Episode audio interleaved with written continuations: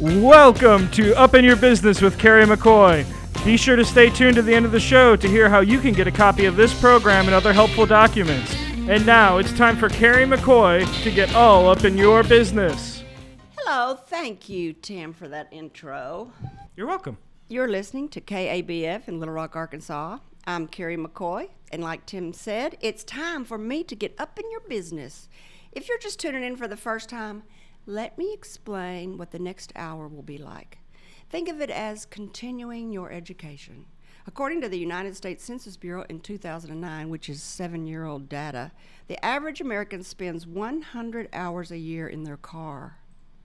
Add that up over a lifetime, and you've spent years driving in your car, like three or five years driving in your car. If you're in Arkansas and you do a big commute, you probably spend five years of your life driving in your car. That's like a college education. So this got me thinking, and in September of this year, with the help of John Kane at KABF, I started this show, Up in Your Business with Carrie McCoy. The mission to turn your drive time into learning time for small business owners or for those who dream of owning a small business. I use this platform to share my business knowledge and wisdom with you. Our listeners, while you multitask at driving or cleaning your house or doing homework, you can learn. You may be even asking yourself, what makes this lady qualified to give me mentoring advice? And I'll tell you, experience. 40 years ago, with just $400, I started Arkansas Flag and Banner. Since then, it's morphed into simply flagandbanner.com with sales nearing 4 million.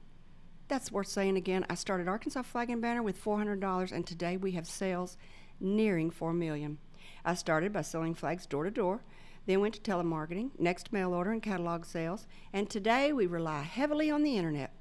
In addition, over the last 40 years, I've navigated Flag and Banner through two recessions and two wars. I hope I don't ever have to do it again. When people find out I'm that woman who owns Arkansas Flag and Banner, they often say, Oh, I've heard about you, and begin asking me business advice. I amaze even myself with all the knowledge I've gained.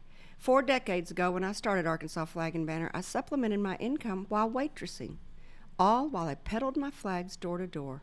After nine years, did you hear me? Nine years of working a part time job, the company began to grow and solely support me. My first hire was a bookkeeper to handle the clerical side of the business. My first expansion was to begin the manufacturing of custom flags. So a sewing department developed. The next decade ushered in the Desert Storm War. Flags were scarce, so a screen printing department was hurriedly built to meet consumer demands. In addition to sales and manufacturing, Flag and Banner now has a purchasing department, a shipping department, technology department, marketing department, call center, and retail store. And I spearheaded the v- development of every one of these departments. Now, this is when I usually introduce my guest, isn't it, Tim? That is correct. Who is usually another fellow entrepreneur, and we talk candidly. We share our stories, our business experiences, our lessons learned, and we do this through curious conversation and storytelling. I call it reality radio because it's live and uncensored.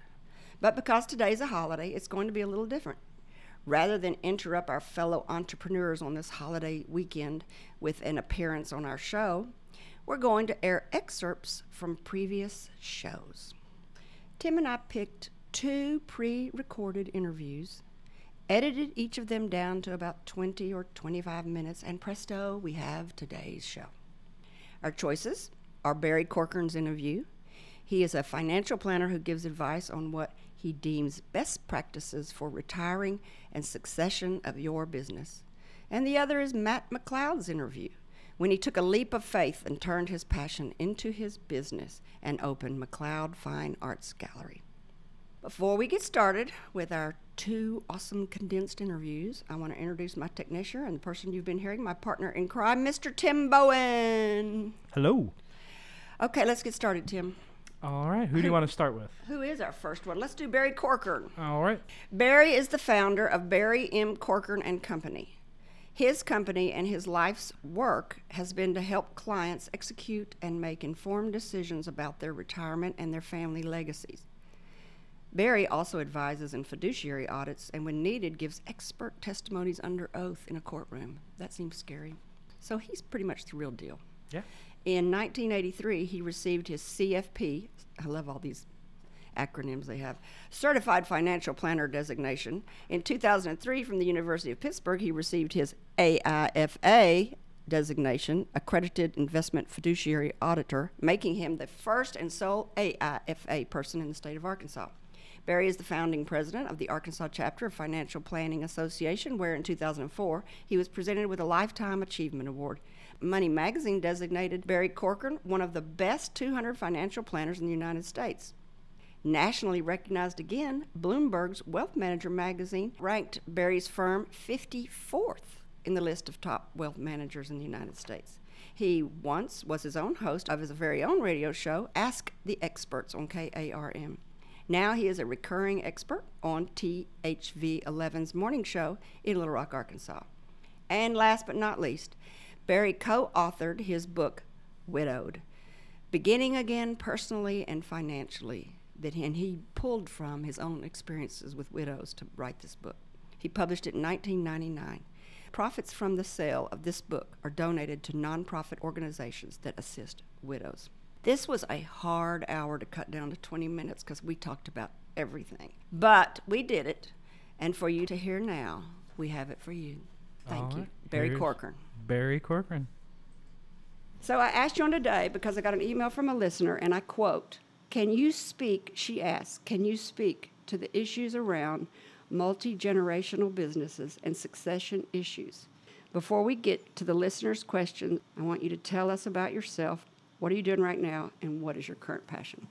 Oh wow. Um, well, my Catch you off guard? yeah, uh, just a- just a little bit. You know, um, having been in this business for decades, we established plans and strategies with families, and my practice is maturing to the point where I'm seeing those plans actually be executed and come into play, and we're seeing wealth and opportunity move to the next generation. And so, for me, that's very exciting to set up uh, an estate plan or a trust 20 years ago and to see it actually do what it's supposed to do and to do it very effectively. How'd you do?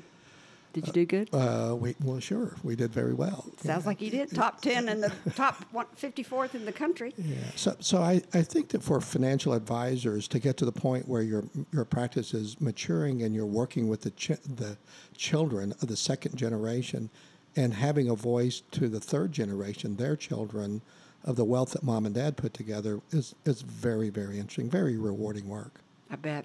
So, Barry, you're a small business owner. You started this business, and you also help small business owners like me.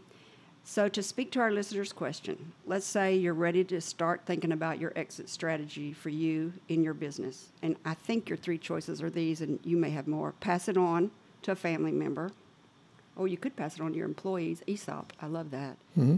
Sell it, figuring out what the value of it is, or dissolving it. Where do you want to begin on that topic? Which one? Well, uh, you know, it's obviously a very personal uh, family decision uh, about whether. You know, I guess the first discussion is, are we going to p- pass it on to the kids? And so, when your kids are five or six years old, kind of hard for you to imagine them uh, even being interested or wanting to be involved in your business at all. And um, so, as your children get older, and they uh, develop their own interest and and their goals and, and what they want to do, uh, it's not uncommon for the children not to do what mom or dad did. Uh, and so it, it takes a while for a business owner to determine that there's not going to be a family member who's a good candidate to step into their shoes when, when they retire. So you say there usually is a child that wants to go into the business, or there usually isn't? There usually isn't it. Isn't Is not. Yeah, it's it's it's. I think more often the case that the that children just develop other interests and other passions that is not to sell flags or give financial advice or whatever the business is, and and or that maybe they're not as skilled or equipped to run the business uh, that was started by the previous generation. So it's it's a it's not uncommon at all, and, and it forces the business owner into one of the other uh, alternatives. But the, the first evaluation is, do I have anybody in the family who's going to do this? And you don't know. and you don't know. And, and, and it's almost like you don't know until it's too late because you don't know until they get through high school and college or tech school and, and get their education and, and, and kind of get that youth part behind them and then begin to kind of think about what they want to do with their lives. And so they might be, for me, took a long time. So I went to you Yeah. when my kids were young. Remember? Yep, right, And, I do. and, And uh, you helped me do a very extensive uh, plan about succession of my children, and then we had to redo it again. Yeah. How often do you have to uh, revisit? yeah, so, so at the time, in, in your case, uh, w- when we looked at that, your your kids were really young, Yes. and, and we really couldn't uh, assess their ability to run your business or their desire to run their their business, and so it was about how do we capture that economic value of what you have built, and then and then pass that along to them because the presumption was that they weren't or we didn't know whether they were going to take on the business. And so you know when when your kids get older you begin to kind of sense or feel they're not going to be candidates or they are so, yes when do you bring them in has and ask them? When Well, do you bring them all oh, in and no, the say, par- no the parents you know you don't ask them? well, you just need to review this every few years, and here's our plan. And you know, gee, how do you feel about your son and daughter and their skill or ability or interest in running your business? And if the answer is I'm not feeling it, then it's not going to work out. And I think that's a little bit of the problem because it takes a parent a number of years. I think maybe if I just kind of give it another year or so, my son or my daughter is going to be a good candidate and then you know maybe it still doesn't work out. So then you find yourself, gee, here we are. My my kids are in their 30s, and I'm in my 60s, and you know, kind of behind the curve to make a decision here. How do you transfer the business? And then we'll move on to selling it or dissolving it. So your kids do want your business. That's, that, and that's probably the most complicated of all the options Oh. because selling it is is a, a different path and.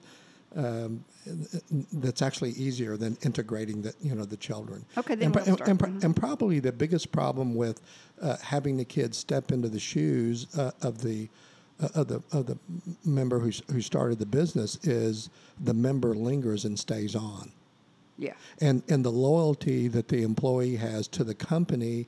But I've worked for this person for 40 years, and now this young whippersnapper is Yeah. coming in here, and and it's just it, it's just a different, very difficult uh, um, trans- transition for employees to make. So what we did, and I'll just share. I don't think it matters. Sure. Uh, we did a board, Yep. so that if I pass, Arkansas Flag and Banner goes into a trust. There was a board of three Correct. on Arkansas Flag and Banner, and one was you, of course. Of course, you're my age. You may die too. yeah. And then the other one was a family member that rotated on and off every year, so a new Right. family member. Right. And then and then we had just a uh, like a a, a professional, a, Right. a bank So- trustee or yeah. somebody. So, so, so let's kind of go back to that. You know, when, when you're talking about small business, that could either be a sole proprietorship, it, it might be a partnership, or might be limited liability company, might might be a corporation. Right. So there's there's legal issues about how you treat uh, you know all of those. In small business with small business owners, there's not a board of directors, and the idea that you adopt a board of directors. Even though you're the only person running the company, But that's what you do. yeah, that's exactly what you should do. Is is that you should have a kind of a quasi board of directors or a real board of directors that that help guide that business to you know down one path or the other, and and so in the absence of, of the business owner, who is has all the experience and knowledge to you know to do that, and, and you lose that person, the board of directors steps in and they guide the business. And it doesn't necessarily trigger the sale of the business because because the business owner has passed away. It just says that this committee of three people are going to be good stewards of the business, whether they keep it and then nurture it to see if one family member steps into those shoes or whether you sell it or some other transition. But the whole idea is to capture the value of the business so it doesn't degrade or decline in value. That, so that you can sell if you want to after you're gone. That's so one of the here, here's me. I don't ever want to sell my business. Probably. I mean, I might. I don't know. But right now, I don't think I'm going to sell my business. you will, you, you will never sell your business. yeah, you know me.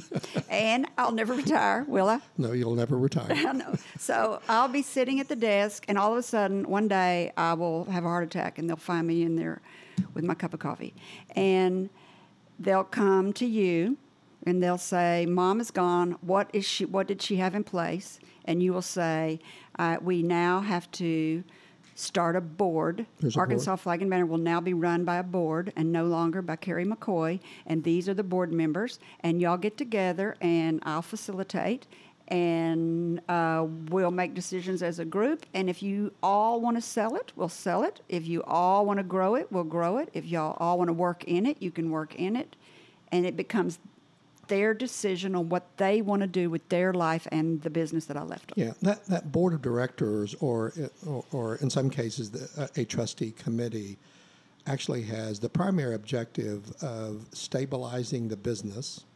That's you. You're saying that's you? Well, no, that's No, the whole board. Yeah, the whole board. Okay. And, and so whether it's selling flags or, or you're selling chickens or Or you have a restaurant. or we have a restaurant, wha- whatever that business is, is that they are to step in and stabilize and maintain and manage, make sure that there's a good manager and the business is managed well to be profitable and stabilize it. It's good for the employees. It's good for you know wh- whomever gets the, the value of the business. But the whole key to it is is that is that board or that trustee committee needs to have if they don't have any experience in running a, a, a restaurant, they need to get a third party there that knows how to, to, to, to do a, a restaurant. So you need you need somebody who has keen business sense and, and specific experience with that industry, and then somebody who, who has an interest in making good decisions for your kids. So that's why we kind of have three, a committee of three. And even that committee of three could vote, I want to have a committee of five and get two more people they want on there. If Once they- that happens, they could say, you know, we're not smart enough. Let's get a lawyer and an attorney on this board with us. Yeah. So in your case, the committee would, would meet, they would get together, and they would evaluate, do we see anybody in the company who would be a good person to promote, to manage the business and has the skill set? Or we're going to do triage, we're going to hire somebody short term just to keep daily operations going while we interview a new person to run the business and hire them to do so. Tell me what triage means. Um, Quit using big words on me. What's triage? Hey, It's got to have hey, something with three. Emergency repair or emergency attention. Oh, That's like surgery. Yeah, well, that's what they do in, in the emergency room of hospitals. So, uh, okay, so, or we hire a triage, triage comes in and But what- what- so you have to- stops uh, the bleeding and, You- and you shores it up You have to immediately take the steps to keep the business stabilized and moving forward. and keep everybody feeling confident. And feeling, yeah. And as soon as you communicate that to the employees, there's somebody in charge, there is a plan, it's being executed, and it's going to be in our best interest. There's somebody in charge, there is a plan, and it's being executed, and it's going to be in the company's best interest. Yes. Those are awesome. Those are exactly the issues. You said that perfectly. So you really need advice from somebody like you. This is a deep. This is a deep subject. It's very, it gets very complex. It's very complicated. even for a very simple business, it gets very complex very quickly. Right. So, okay, let's say, let's say you decide you want to dissolve the business. My parents wanted to dissolve their business because, like you said, I didn't want it. And so I had my own thing going. And so they wanted to dissolve their business and they did it. How do you suggest? I know they did it by inventory reduction. How else?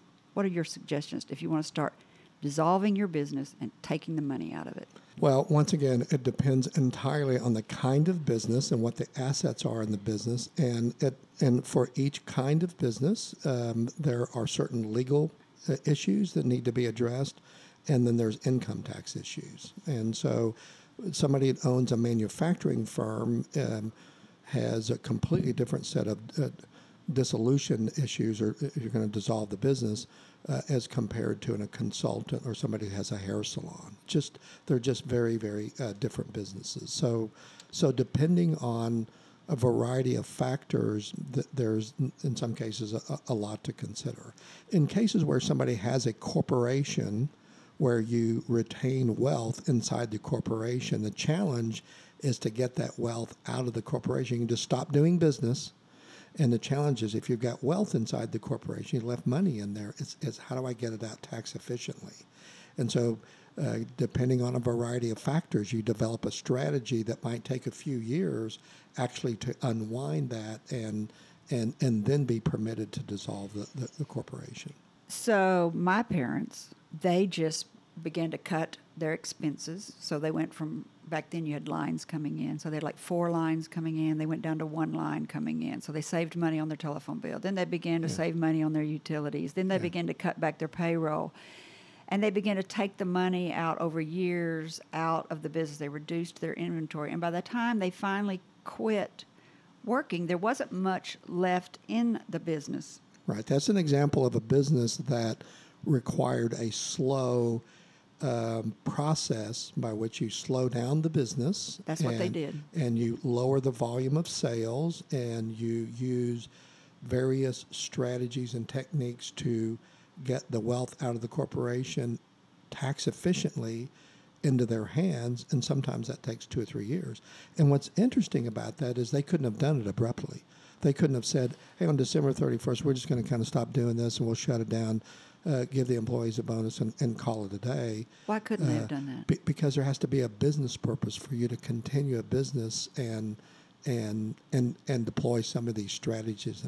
Oh. You know, it, because it was a taxable event to take everything out of the corporation. because it would have been too heavily of a tax burden if they had just stopped. So then, then you can distribute your assets, you pay off your debts. What's the biggest mistake that most people do when they do this? So they don't think about the tax ramifications. Yes, Uh, it's very easy to uh, to make a misstep in dissolving the company, only to be hit, hit with a, a gigantic tax bill a year, a year and a half later, because you didn't realize what you were doing. So all your life you've worked, and now all of a sudden you've exited, not very um, strategically or intelligently, and now all the money you've made, you've had to go to pay the taxes. Your nest egg is scrambled. Your nest egg is scrambled. All right, so now you got to get all your papers in order. Are there any special papers at closing your business? It's a it's a nightmare. What are you talking about? He's so honest. All right, let's move on to selling it. Now we're going to selling your business. Well, We let me didn't let talk me about let, an ESOP where you could pass your business on to yeah. your. Well, uh, let me let me just speak to somebody who has a business, a sole proprietorship, and they, and they just kind of un, want to unwind it. Okay. All, all of these licenses, you know, for city license and state and payroll taxes and all of these things that we do that are regulations and and and businesses are required to do. You, you've got to unwind all of that. You've got to send in notices to say I'm not going to be in business anymore. Depending on the business, unwinding it could be extremely complex. what if you just said, no, I'm not going to do that. I'm dead. I don't care. What would happen? Who could they get? They will find you. They'll find dig you up. Well, they will find you. Yeah. Well, you can't retire and do that. If you Yeah. retire, they'll find you. But They- if you just they- drop dead, well, it's your kid's problem. Too bad. Well, they just well, if you drop dead, it's you know, obviously not a problem. But if you're trying to retire and you just and you disclose your business, um, it, it, you- You're going to you- get letters from the IRS for the rest of your life. and they come knocking on your door. Okay, you're selling it. How do you come up with the value of your company? Because I'm always disappointed in this. I always think 42 years, it's got to be worth something. And they come in, they go, $200,000. I'm like, what? Yeah, yeah. Well, businesses uh, trade uh, based on um, the price agreed to by a willing seller and a willing buyer. So you got to have those two. So Google is way overpriced. Or was Well- it Google? No, it was Yahoo. Which one sold that was way over? Oh, Well, it was uh, Facebook. Sold way overpriced. Well, but we're talking about a restaurant in North Little Rock, and and so you know how, how do I sell that business? And the value of it is, you know, a business owner plays two roles: they're the manager and the owner. The the owner is getting compensation for making the investment, and the manager is getting compensation for working. Okay, so most of us are both managers and owners. So we're investors and and manage and, and employees. Yeah. And and so the value of the business is really driven to the investor, is really driven by how profitable the business is um, for the for the owner, Be, because so they uh, look at the owner's salary. uh, they look at the manager's salary and how much yeah how much can I can I make uh, in salary or compensation to to run this business and and um, you know that's that's a factor in how you value the you know how you value that they- and there's a lot of people Uh-huh. who who don't make a profit as an owner they're only making enough money to pay their salary They're just making salary. yeah so that means their business isn't worth as much as they think that it's worth Well, I have a lot of inventory. What's the what's the what's inventory worth?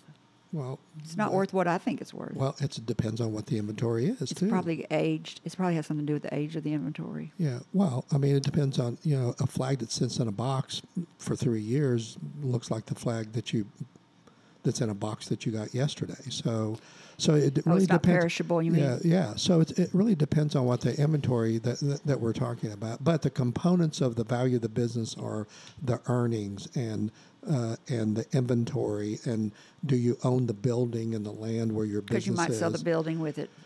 Yeah, so there, so there's just So a, do a you, lot does of your that. And- accountant and- help and you I- value it? well, most there's some accountants who are uh, eligible or qualified and trained to to uh, appraise businesses, but that's a very expensive process. And then I get emails process. all the time from people saying, "Do you want to sell your business? Do you use those people? Do you?" Oh well, those people are intermediaries, you know, looking for deals, How and do- so yeah. so so that's If you're desperate, you use them. Get it done quick. well. You know, I'm very uncomfortable with those people who are out looking for. What if I want to sell my business tomorrow? How would I go about it? Probably the best thing to do is go to your competitor. Oh, I see.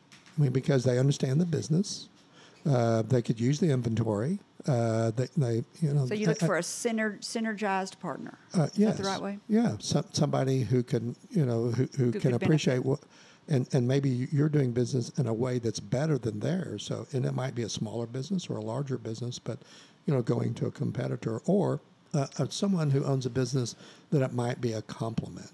Uh, Uh-huh, to, to yeah to their to their their business. product line. Yeah, to something that, that kind of makes sense, you know, for, for their business. So before too. we change off the succession subject, yes, and we didn't talk about ESOPs for passing it on to your employees, which I love that one. There's a lot of grocery stores out there that are employee owned, Yes. and I love that. Have you ever done one of those? Yes, we we've actually worked with some people who have done Are that. Are they successful very much? um, yeah, many times they are because m- most of the time um, they're leveraged ESOPs. So What's that I- mean? That means a bank has to make some loans to. Uh, to the to the plan to to cash out the owners, Uh-huh. and, um, and and so in order to get a bank involved in an ESOP, there's a lot of eyes and and and And then it has a and board, probably. Yeah. So, so in other words, it's vetted. I mean, it goes through a process that if you put in a, a leveraged ESOP, then then there's um, just elements in the plan that that, that lend to its And success. they all and all the employees pretty much keep their pay. They just kind of get stock. Isn't that right? They just become partial owners. It's like Yeah. a stock in the com- in the company. yeah, it, you know, they're they're kind of working for themselves, if you will. If I wanted to, if I did go and sell my business to somebody, to a synergized company for me, uh, uh, another flag company, let's say, would you owner finance it? I had a girlfriend owner finance the sale of her business, and then it went belly up, and she ended up not getting any money. Have you ever seen that, where the owner finances it? yes, You you don't like it, I can tell. you're right. I can tell by the look on your face. You're not a banker, Carrie. Don't start financing people. Yeah, I mean, if you were selling a land and a building, uh, I mean, it's Well, you it's- could go get it back. Yeah, because you can get that back. But they run your business into the ground, and now you've got it And back, and you're- got to start out over, and you were trying to retire. Yeah, you know, if the bank's not going to lend the money, then there's not any reason for you to lend the money. So, by and large, I, I'm not real crazy about that. So you know the story of the town cobbler whose children have no shoes. Yes. Do you have a succession plan? Since I'm all wrapped up in your life, Um, yes, this, I- I'm, I'm listening to this yeah, answer really yeah, closely. yeah, yes, I do. Oh, so there, there, there's a short-term and a long-term succession plan. I can tell it's private. Wow, he was good, wasn't he? Yeah, that was a good one. He wasn't going to tell me his succession plan, but I'm hoping it's good.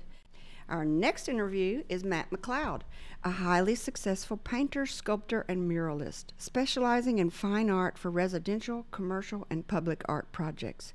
After graduating from Southern Methodist University, aka SMU, in 1987, Matt spent a 15 year career in advertising before becoming a full time artist. In 2015, he opened his very own McLeod Fine Arts Gallery in downtown Little Rock, Arkansas. He has a wonderful story of hard work and faith. I hope you enjoy his story as much as I did. And now, my interview with artist, painter, sculptor, and muralist Matt McLeod. Welcome to the table, accomplished artist and entrepreneur Matt McLeod. Thanks, Carrie. You're welcome. Matt, you say about yourself, and I quote, I paint energetic color. What does that mean? Well, I think that every artist is always trying to, at some point in their career, find out really what they're trying to get at with their work. Artwork is a communication with the viewer. And every artist that matures begins to realize that they're trying to say something and they're trying to get at something. And I think in my evolution, what I've been exploring is that I believe that we're all made up of energy. And, you know, I don't know whether that's our spirit or what it is about us as people that are living and walking the earth, but at some point we all very much are interested in connecting with each other. And the great thing about art form is it's an ongoing process of connection. And so the more I examined that, and the more I sort of tried to boil down the essence of humanity, the more I sort of got in touch with the fact that we're really human beings that have and contain a sense of energy. And so, what I'm doing with my paintings is trying to explore that all the time. And I'm trying to essentially look at things that I see around me. Often they're rather mundane things, but if I can take a mundane thing, explore what I believe is the essence of life, and make that subject sublime by communicating the energy that I feel that we all share, then I've really done something. And I'm able to connect with the viewer in that way. So I may have made a big circle on that, but essentially what I'm doing when I try to show energetic color is I use the tools that I have, which are paints, colors, shape making, and to try to communicate the energy that I feel that we all share. So that's, in a sense, energetic. That was color. absolutely beautiful. well, it was. We are Okay. all trying to connect with each other. Well, I think so. And art is so subjective Hmm. and addictive. Good. Once you, yeah, good.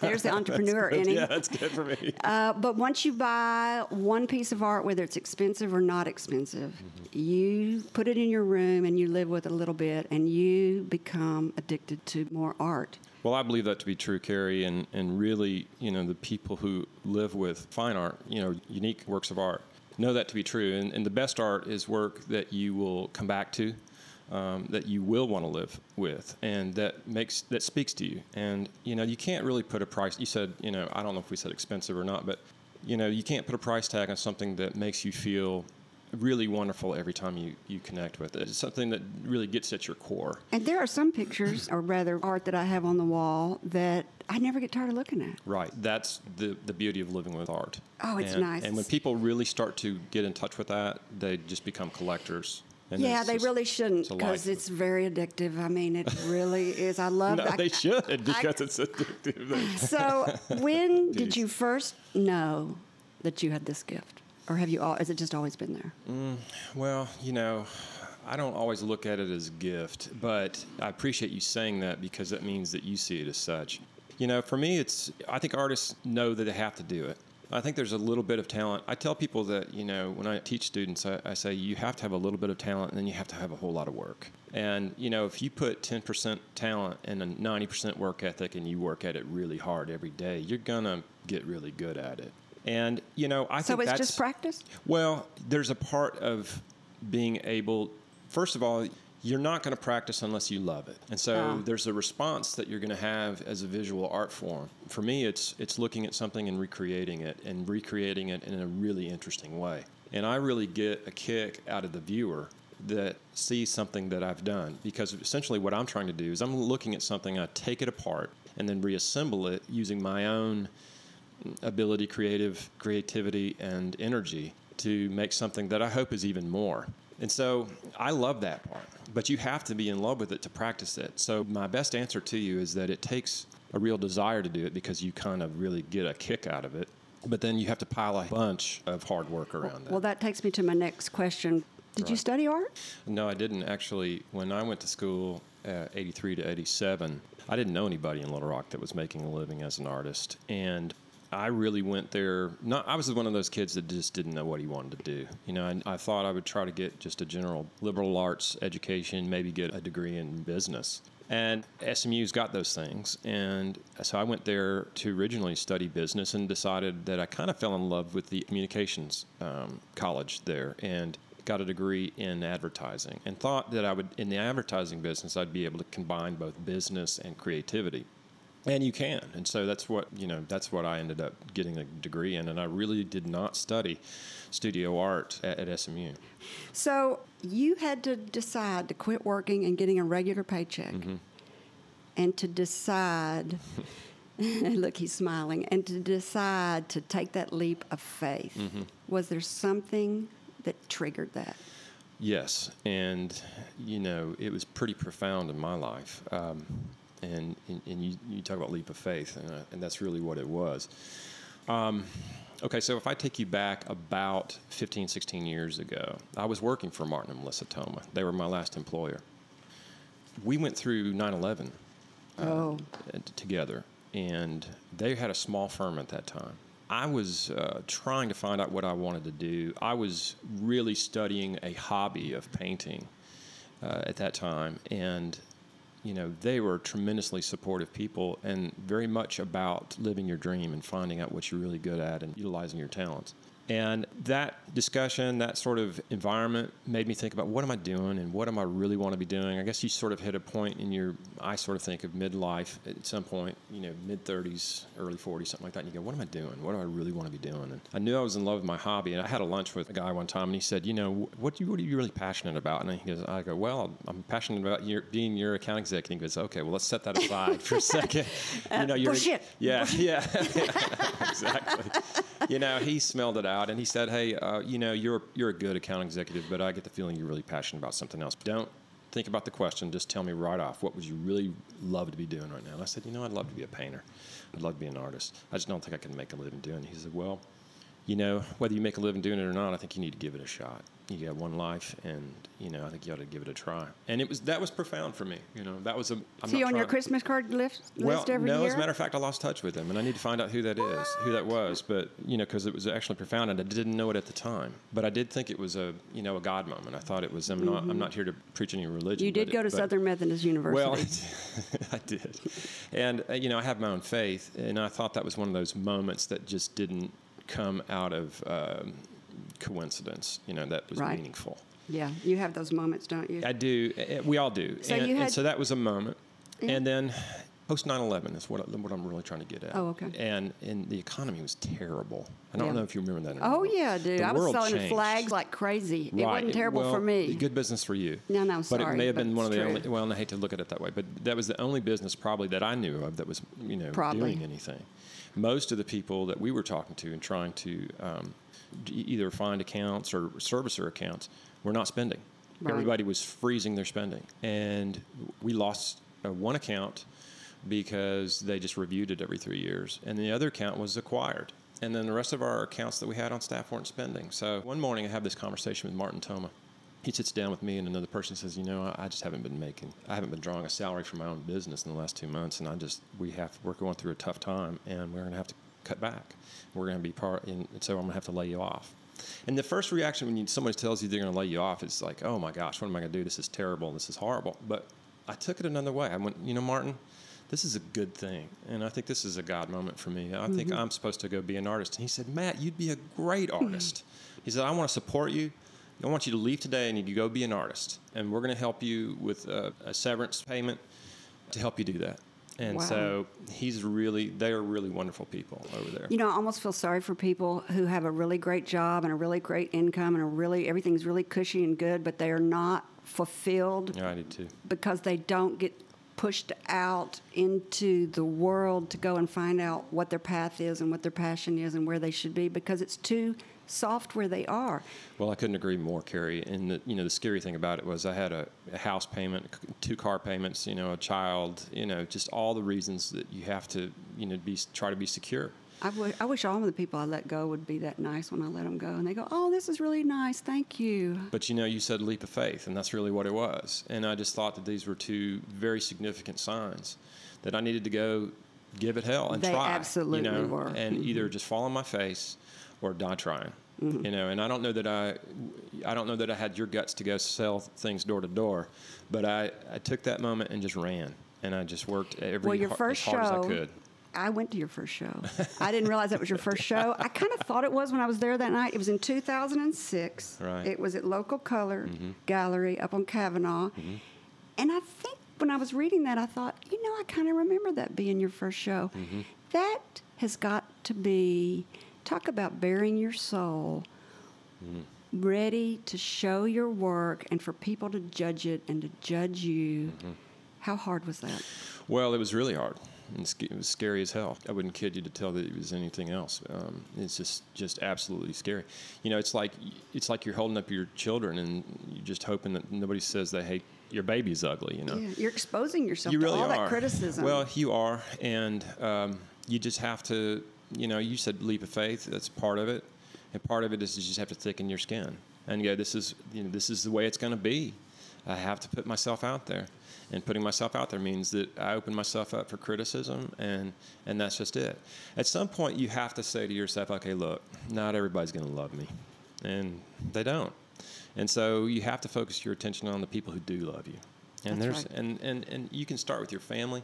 I think one of the best things to do is to sort of start uh, accounting the people who really love you and care about you.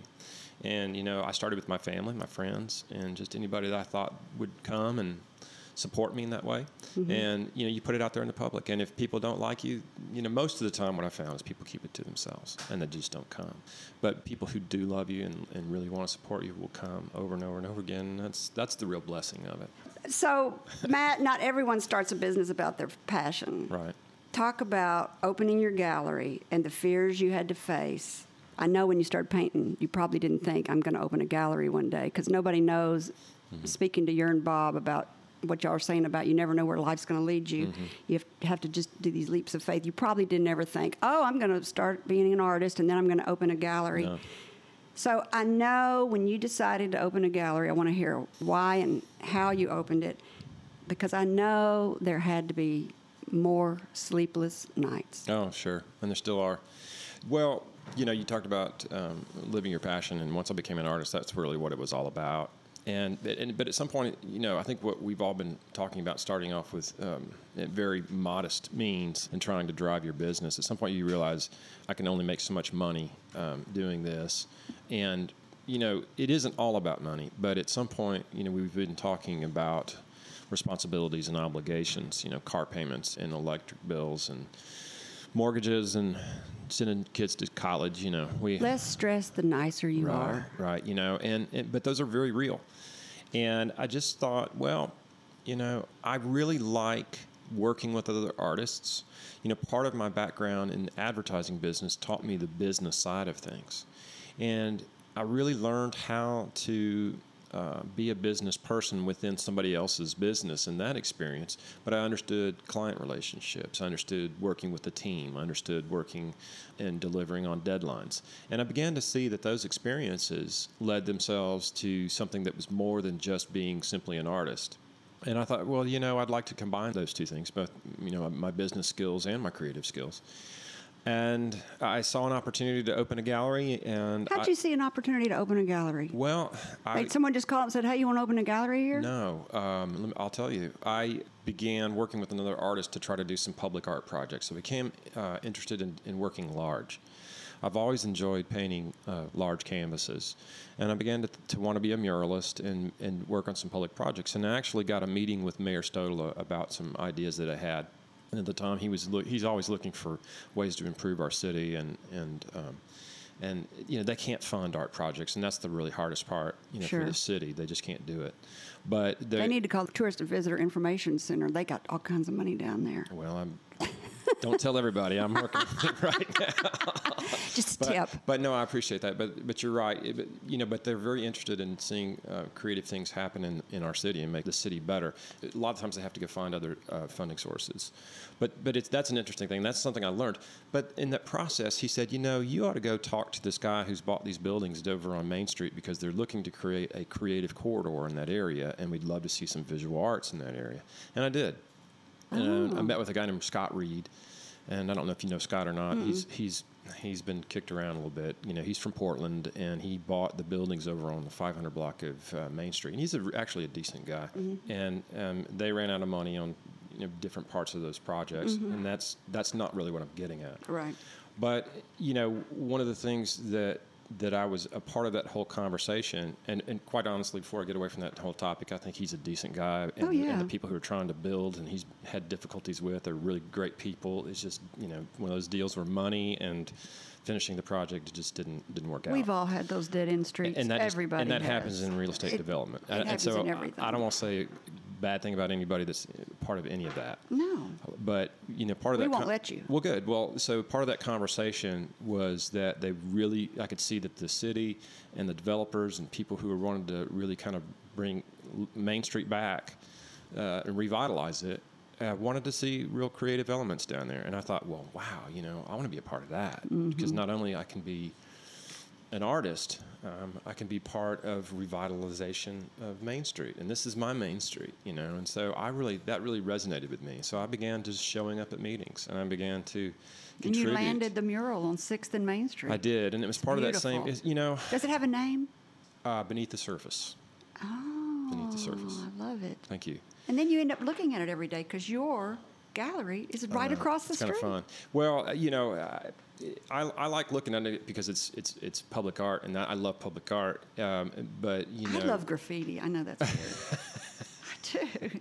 just as long as it's not graffiti over my mural, that's okay. Yeah, right. Yeah, That's not But I, but but I think there'd be you know some cool things we could do with some um, street artists, you know, graffiti artists. That, that if we find a place that really makes sense to do it and do it really well, you know, that could be really fun. I've got a that's wall. art from the street, you know. I've and that's got a really wall. what it's about. Well, you know, maybe that's something We'll we could talk after the organize. Yeah, thing. absolutely.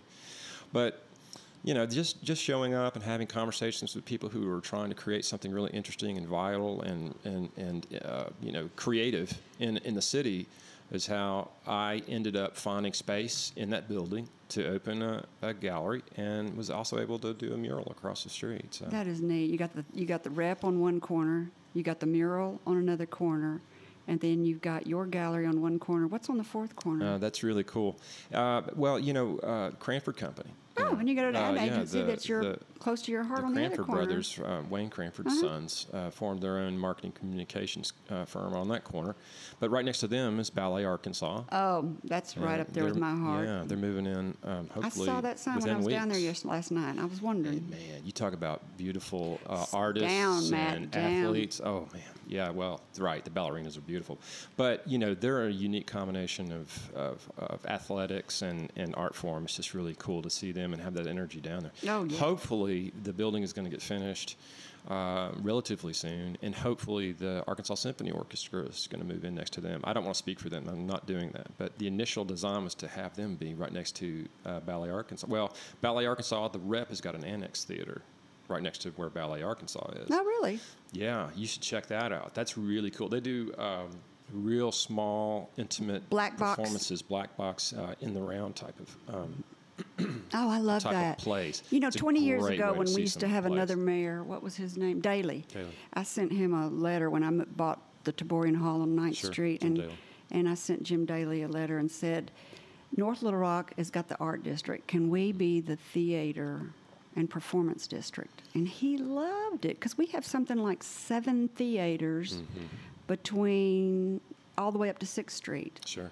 Because, or, se- or maybe it was 9th Street because you could do the children's theater. Yeah. So if you go from from Second Street all the way to 9th Street, Little Rock has, I think, seven theaters.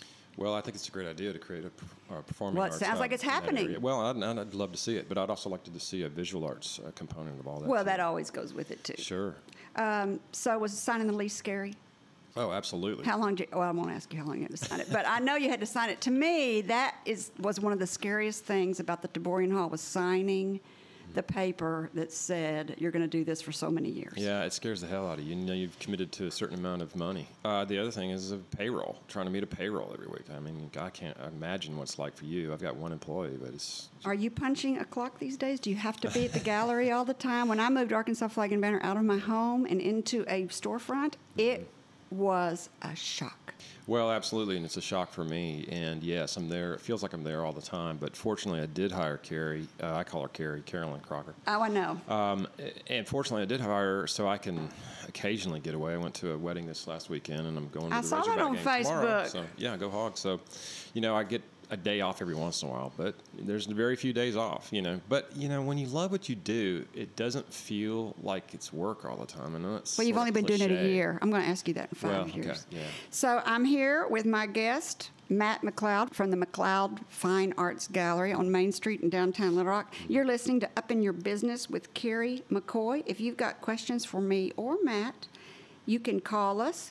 Hold it, I'm fixing to read it at 501 433 0088, or you can, Tim's nodding, very good, Kerry, or you can email me questions with an S at upyourbusiness.org. So, pricing your work. Mm-hmm. Every artist I know mm-hmm. sells too cheap. that you could tell I'm a business person. I'm like, that's too cheap. Uh-huh. I know how much paint costs. Uh-huh. I know how much time that took. Right. But artists never think their time's worth anything.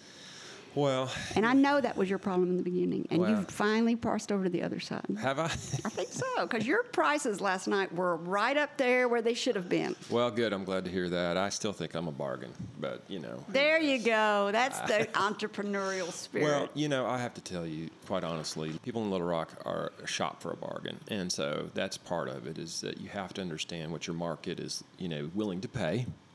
Uh, but I think people do need to spend a little more uh, on on really quality artwork. But it really, the, the reality for uh, pricing, that's what you're asking. right? yeah.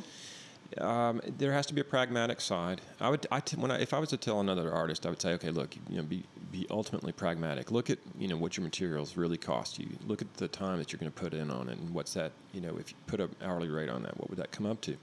And then look at it as it, how you know how many paintings am I selling a year? You know, and what does that mean? The business and side what do I need to make, and how do I cover my costs? Because the thing that breaks my heart is to see artists who are really talented who can't make a living.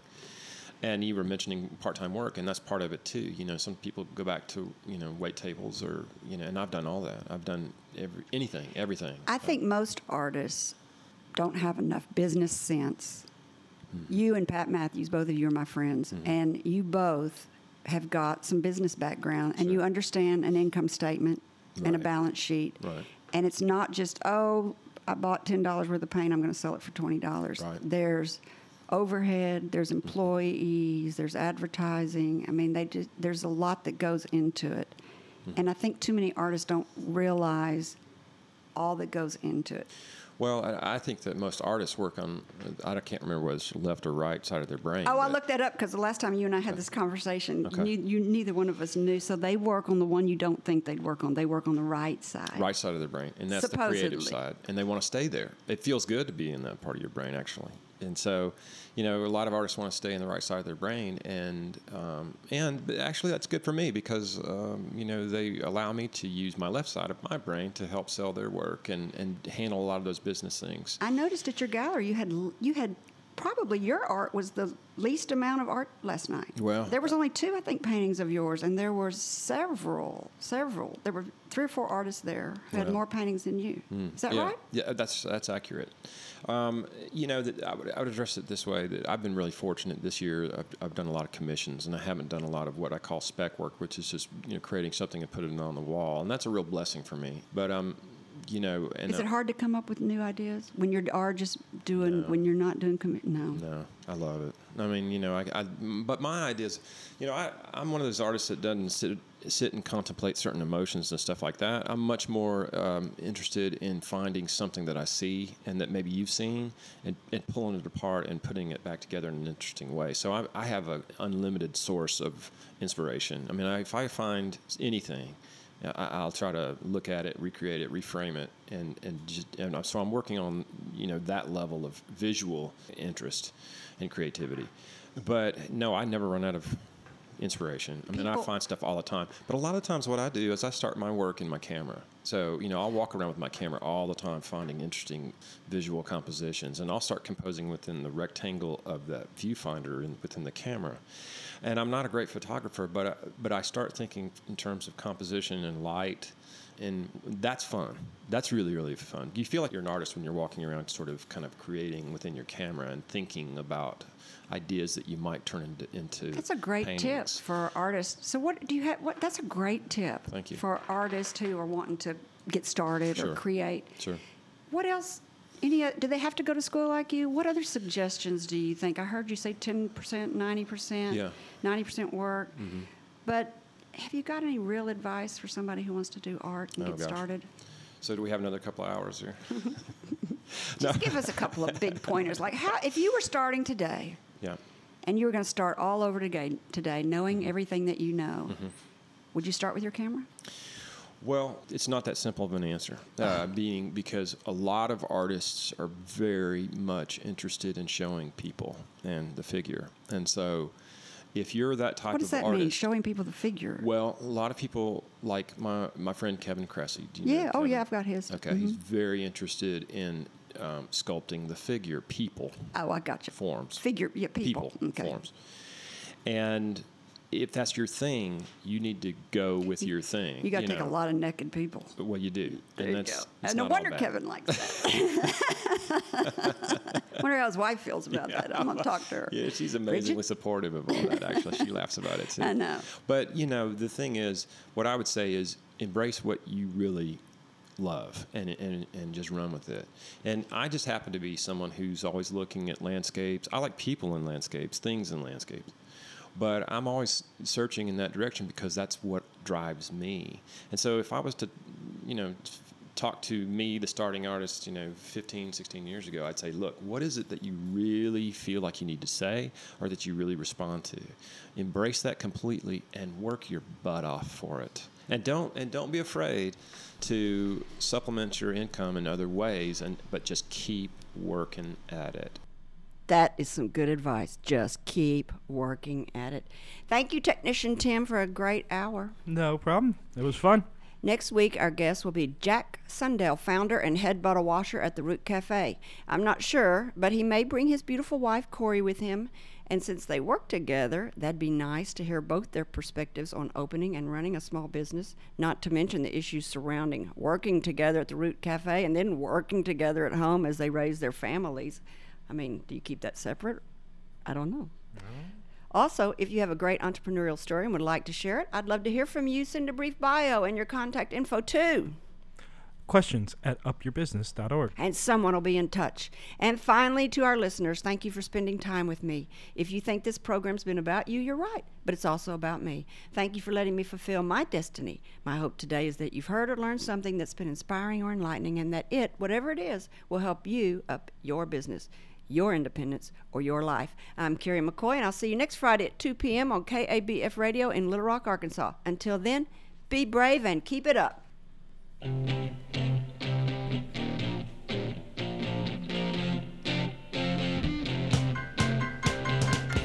You've been listening to Up Your Business with Kerry McCoy. To hear today's program again, or to hear the full unedited interview of Kerry's guest today, or if you want someone else to benefit from what you heard, jot this down. A podcast will be available within 48 hours at upyourbusiness.org or at flagandbanner.com. Again, that's upyourbusiness.org. Click on the tab labeled podcast. There you'll find today's segment with links to resources you heard discussed on this program. Kerry's goal to help you live the American dream.